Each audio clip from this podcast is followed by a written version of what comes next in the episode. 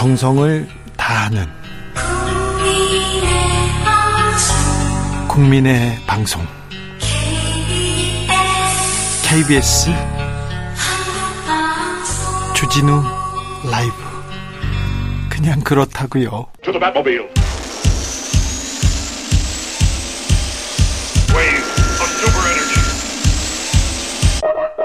주기자의 1분 어제로 시계를 돌려보겠습니다. 어제 11일 네, 윤석열 대통령이 신원식 국방부 장관에게 임명장을 수여했습니다. 쿠데타를 미화하고 친일을 옹호하고 막말 논란이 컸던 분입니다. 네. 어제 11일 유인천 문화체육부 장관에게 임명장을 수여했습니다. 대통령은 이명박 정부 시절 블랙리스트 그리고 언론 탄압에 책임이 있다고 비판이 컸던 인물입니다. 하지만 블랙리스트 없다 이렇게 주장하셨어요. 유 장관께서 아, 정부에서 백서까지 만들었는데 피해자들이 소송을 하고 있는데 없다라니요. 그런데 대통령은 바로 장관으로 임명했습니다. 김행 여성부 여성가족부 장관 후보자는 국민에게 면접을 보는 자리에서 아, 나가셨죠. 그리고 돌아오지 않았습니다. 어제는 그랬습니다. 어제 11일 윤석열 대통령은 이동욱 전 월간조선 기자를 KBS 이사 로 임명했습니다. 이동욱 기사는 5.18 민주화운동 폄하하는 기사를 썼다가 관련 단체로부터 공개 사과 요구받았던 그런 인물입니다. 계속해서 이런 분들 임명하십니다. 강서구청장 보궐선거에서는요. 부패 혐의로 징계를 받았고 대법원에서 어, 다른 혐의로 유죄 확정된 분이 보궐선거 원인을 제공한 분이 김태우 후보자죠. 이 분을 특별 사면하고 국민의힘에서 바로 공천합니다. 계속해서 대통령과 한라인 후보라고 호소합니다. 결국 어제 김태우 후보가 17.15% 격차로 졌습니다.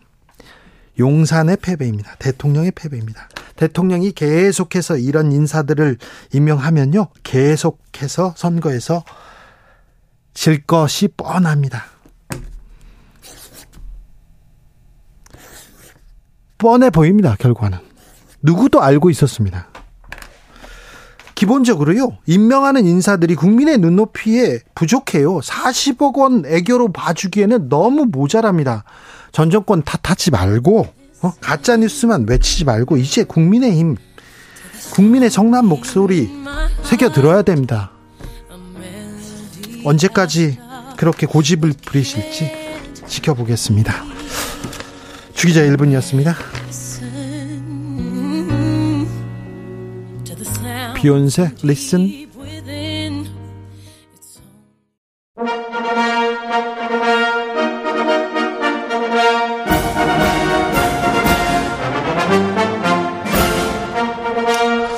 진짜 보수들의 진짜 나라 걱정 이것이 보수다.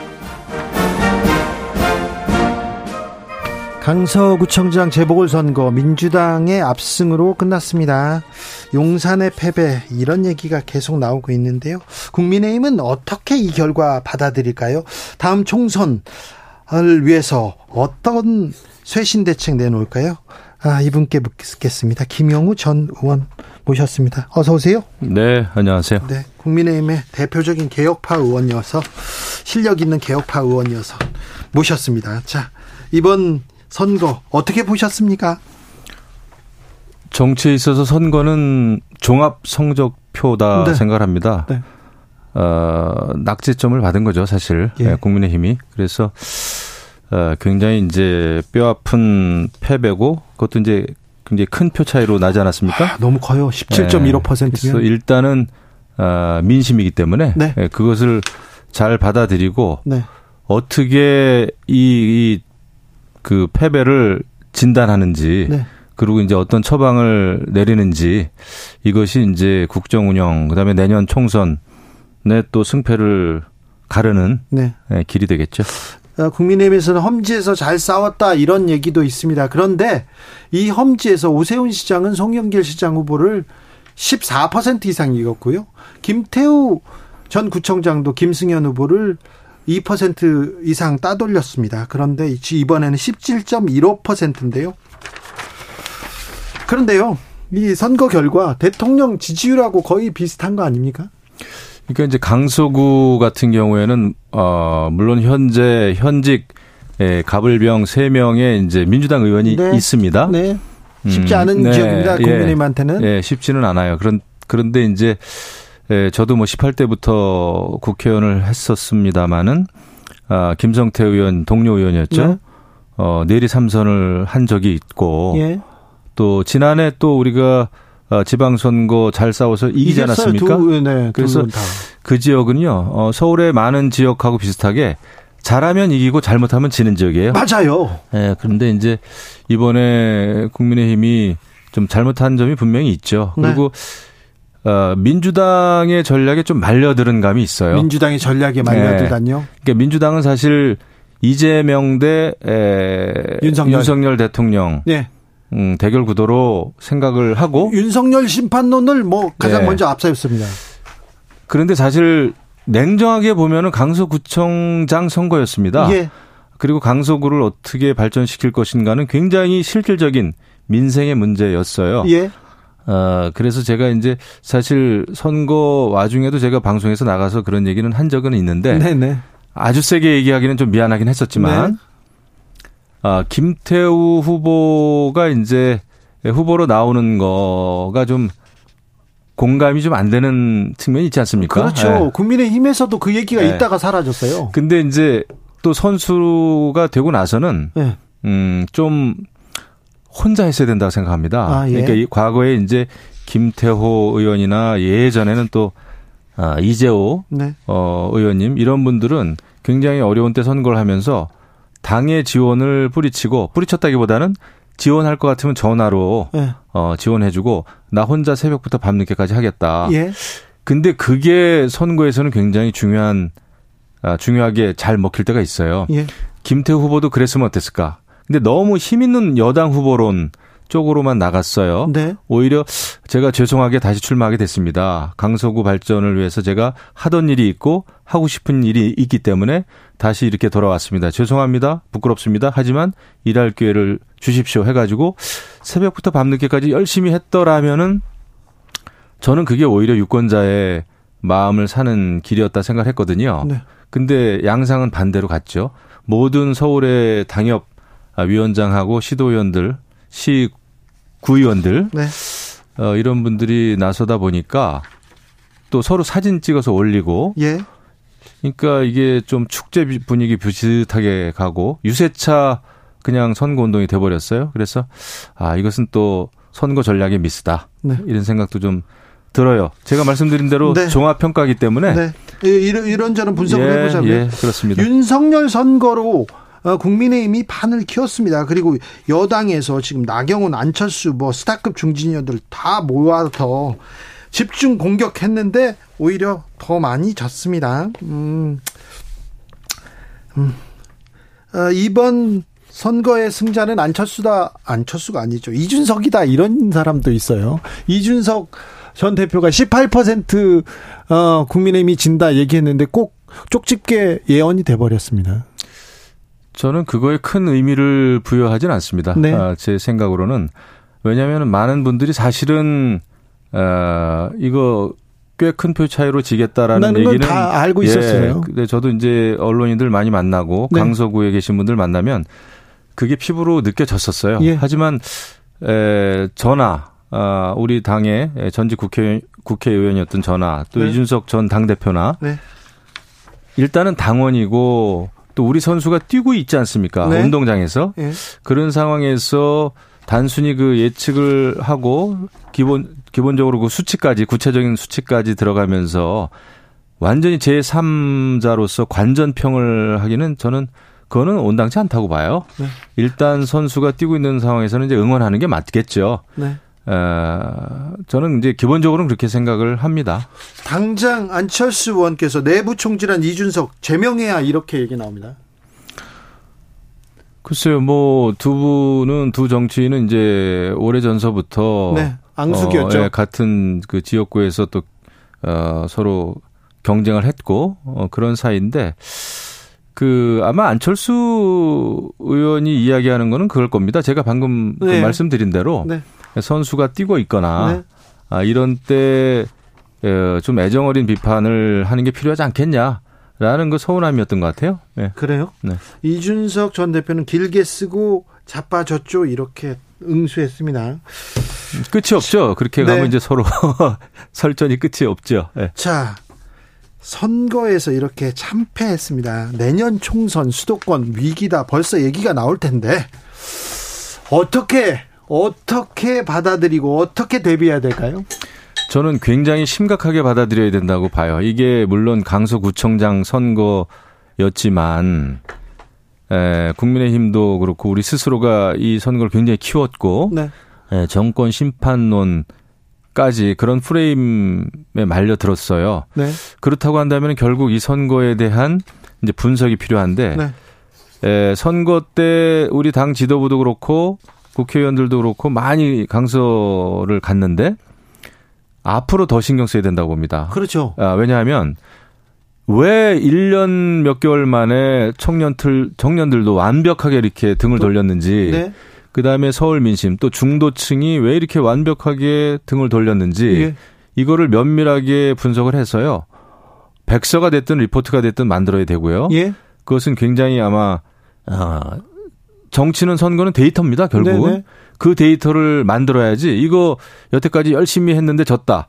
근데 막연하게 그냥 수도권 민심이 어려워졌고 험지다 뭐 예, 이렇게 막연하게 이렇게 단정 짓고 그래서는 안 된다. 네? 이 데이터를 가지고 왜냐하면 강서구가 여러 가지 그 서울의 다른 지역구 선거구의 그 바로미터 역할을 해요. 예. 그래서 오히려 더 강서구에 신경을 써야 된다. 그걸 해야 되고 외형적인 어떤 그 당의 변화 이게 쉬워 보이지도 않지만 누군가는 정치적으로 책임져야 되는 거 아닙니까? 근데 제가 볼 때는 그것도 필요하지만 정말 그 쇄신책을 내놔야 되는데 네. 그게 이제 여러 가지가 있을 수 있겠지만은 네. 지금 근데 우리 당의 그 어떤 구도 구조상 스스로 책임지고 뭐 누가 물러난다 물러난다 물러나라 그거 쉽지 않아 보여요. 쉽지 않아요? 예, 당원 당규도 그렇고 그렇지 않습니까? 아니 근데 선거에서 졌는데 누군가는 책임지는 모습을 보여주는 거잖아요 국민들한테. 예, 그렇긴 한데 그래서 오히려 저는 네. 말씀드렸듯이 예, 좀 냉정해져야 된다. 네. 그 냉정은 뭐 가만히 있자는 얘기가 아니고 네. 말씀드린 대로 그런 그 강서구의 폐인을 잘 분석하고 그다음에 당정 관계, 당 용산 관계죠. 네. 이것도 제대로 자리를 잡아야 됩니다. 그렇죠. 그러니까 당에서 앞으로 이제 또 내년 공천 있을 텐데 네. 이거를 자율적이고 주도적이고 주도적으로 네. 어, 공천할 수 있는 그런 그 시스템을 만들지 않고 네. 영향을 받는다든지 네. 이렇게 되면은 완전히 또 윤석열 정권 심판론에 말려드는 꼴이 되죠. 지금 이번 선거 사실 국민의힘에서 주도권을 주지 않고 용산 눈치 보다가 김태우 후보 이렇게 재공천하면서 지금 꼬이기 시작한 거 아닙니까? 그리고 그 이후에 계속 용산 눈치 보면서 아니 오늘 선거 결과 보니까 용산이 졌다 이렇게 얘기 나오더라고요. 그거는 이제 판단하고 그 평가하는 분들에 대해서 차이는 있을 수는 있는데 네? 에, 저는 제 개인적인 그 입장이라 그럴까 그런 걸 좀 그냥 그 편하게 말씀드리면 네? 아, 저는 그런 생각이었어요. 어, 방송에서도 이제 말씀을 드렸습니다만은 김태우 후보를 어, 정치적인 측면에서 대통령이 정치적인 어, 사면 복권은 할 수 있다. 네. 예, 어떤 뭐 그렇죠. 공익 제보라는 차원에서 하지만 후보로 내는 것까지는 아니다라는 얘기를 했는데 뭐 후보가 어느 날 또 갑자기 됐어요. 네. 경선을 통했지만 그랬더라 어, 그 이후에 이제 전략을 좀 잘못 또 세운 거죠. 그래서 모든 과정이 저는 좀 음, 유권자와의 그 공감 네.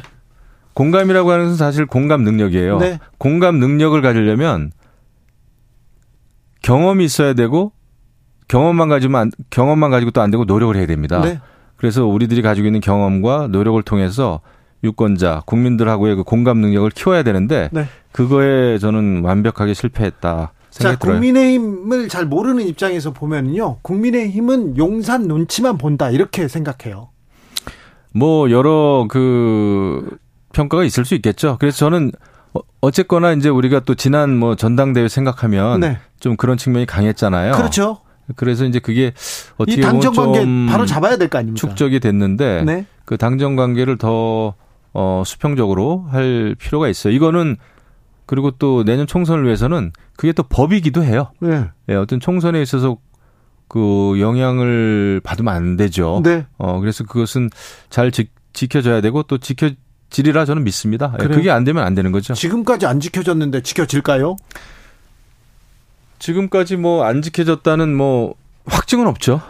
아유, 확증은 없어도 정황 증거는 많지 않습니까? 수석들 얘기하는 거 보세요. 예, 근데 이제 아마 오늘 또 들려오는 소식 예. 이게 뭐 이제 얼마나 정확한지는 모르겠지만은 네.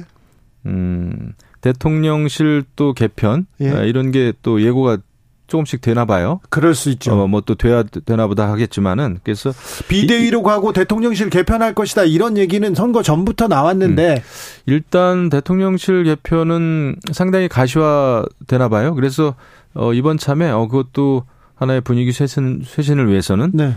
어, 필요하겠다 아, 이런 생각입니다. 네. 비대위로 가진 않을까요, 국민의힘이? 그거는 가더라도 쉽게 가지는 않을 거예요. 네. 지금 구조가 그렇죠. 네. 아무튼 선거에서 참패했는데 김행 후보자가 책임지는 이런 모양새입니다. 뭐 선거에 참패라기보다는 선거의 책임이라기보다는 이제 응당 이번에 임명되기는 어려운 분위기였죠. 그렇습니다. 예.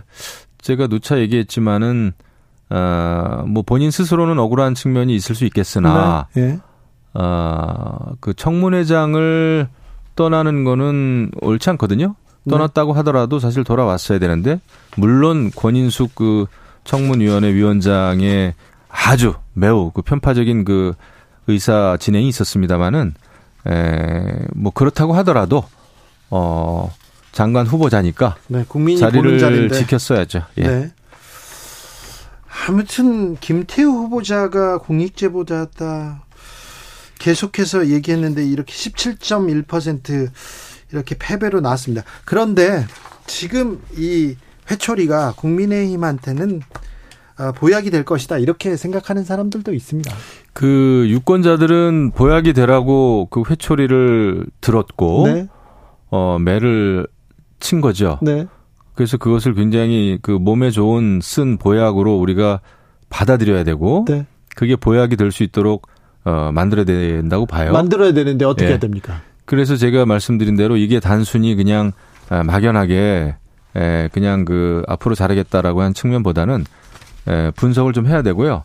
당이 무언가 이런 상황에서는 어 정말 그어저 정도면 그 환골 탈퇴다, 예. 어, 쇄신이다라고 하는 그런 걸 이제 내놔야 되겠죠. 네. 그게 하루 아침에 나오기 어렵습니다. 지금은 뭐 의총 같은 거 하면 이제 이런저런 얘기가 막 나오겠죠. 네.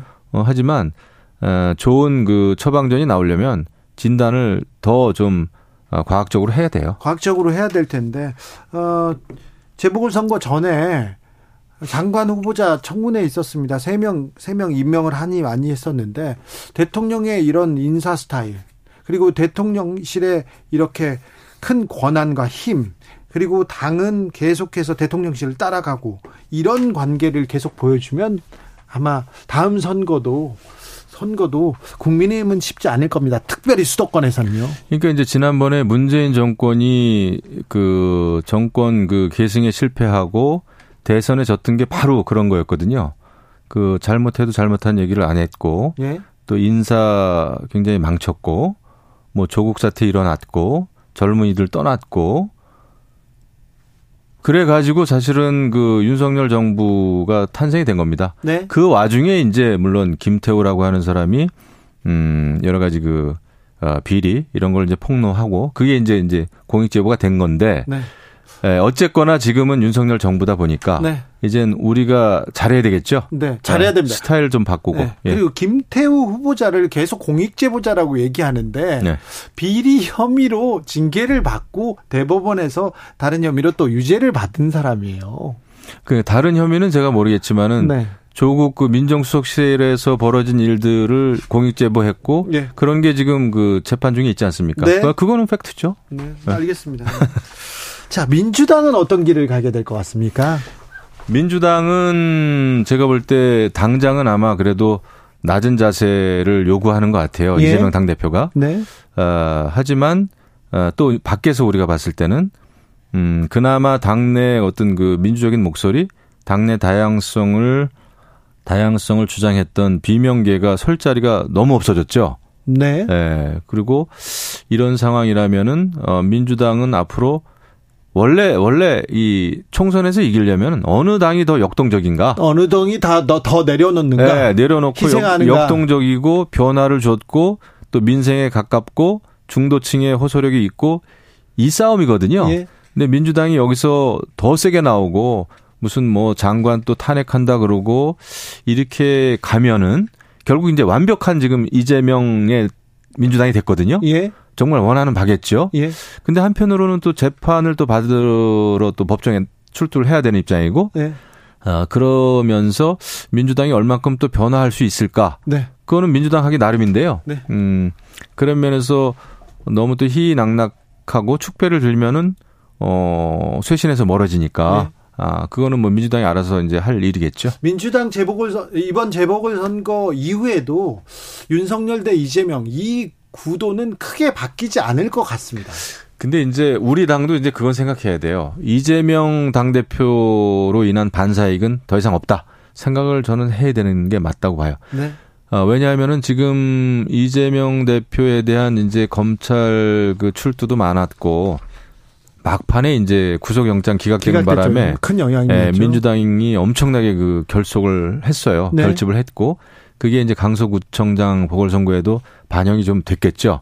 네 그런 상황에서 어 이게 이제 대선이 끝났는데도 불구하고 민주당은 이재명 대 윤석열 대통령의 구도를 만들어 가고 싶어 할 겁니다. 왜냐 예.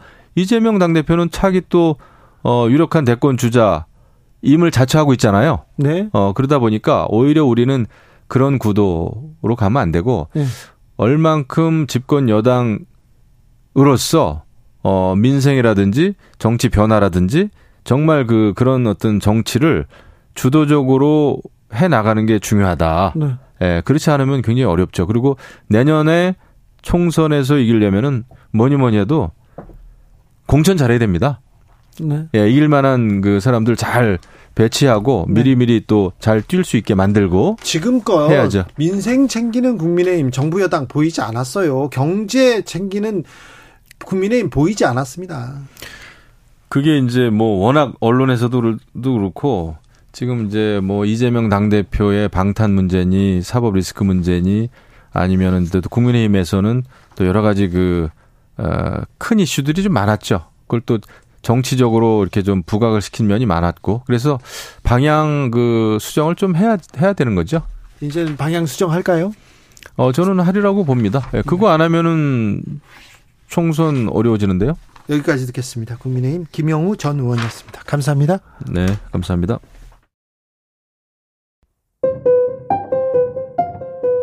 정치 피로, 사건 사고로 인한 피로, 고달픈 일상에서 오는 피로.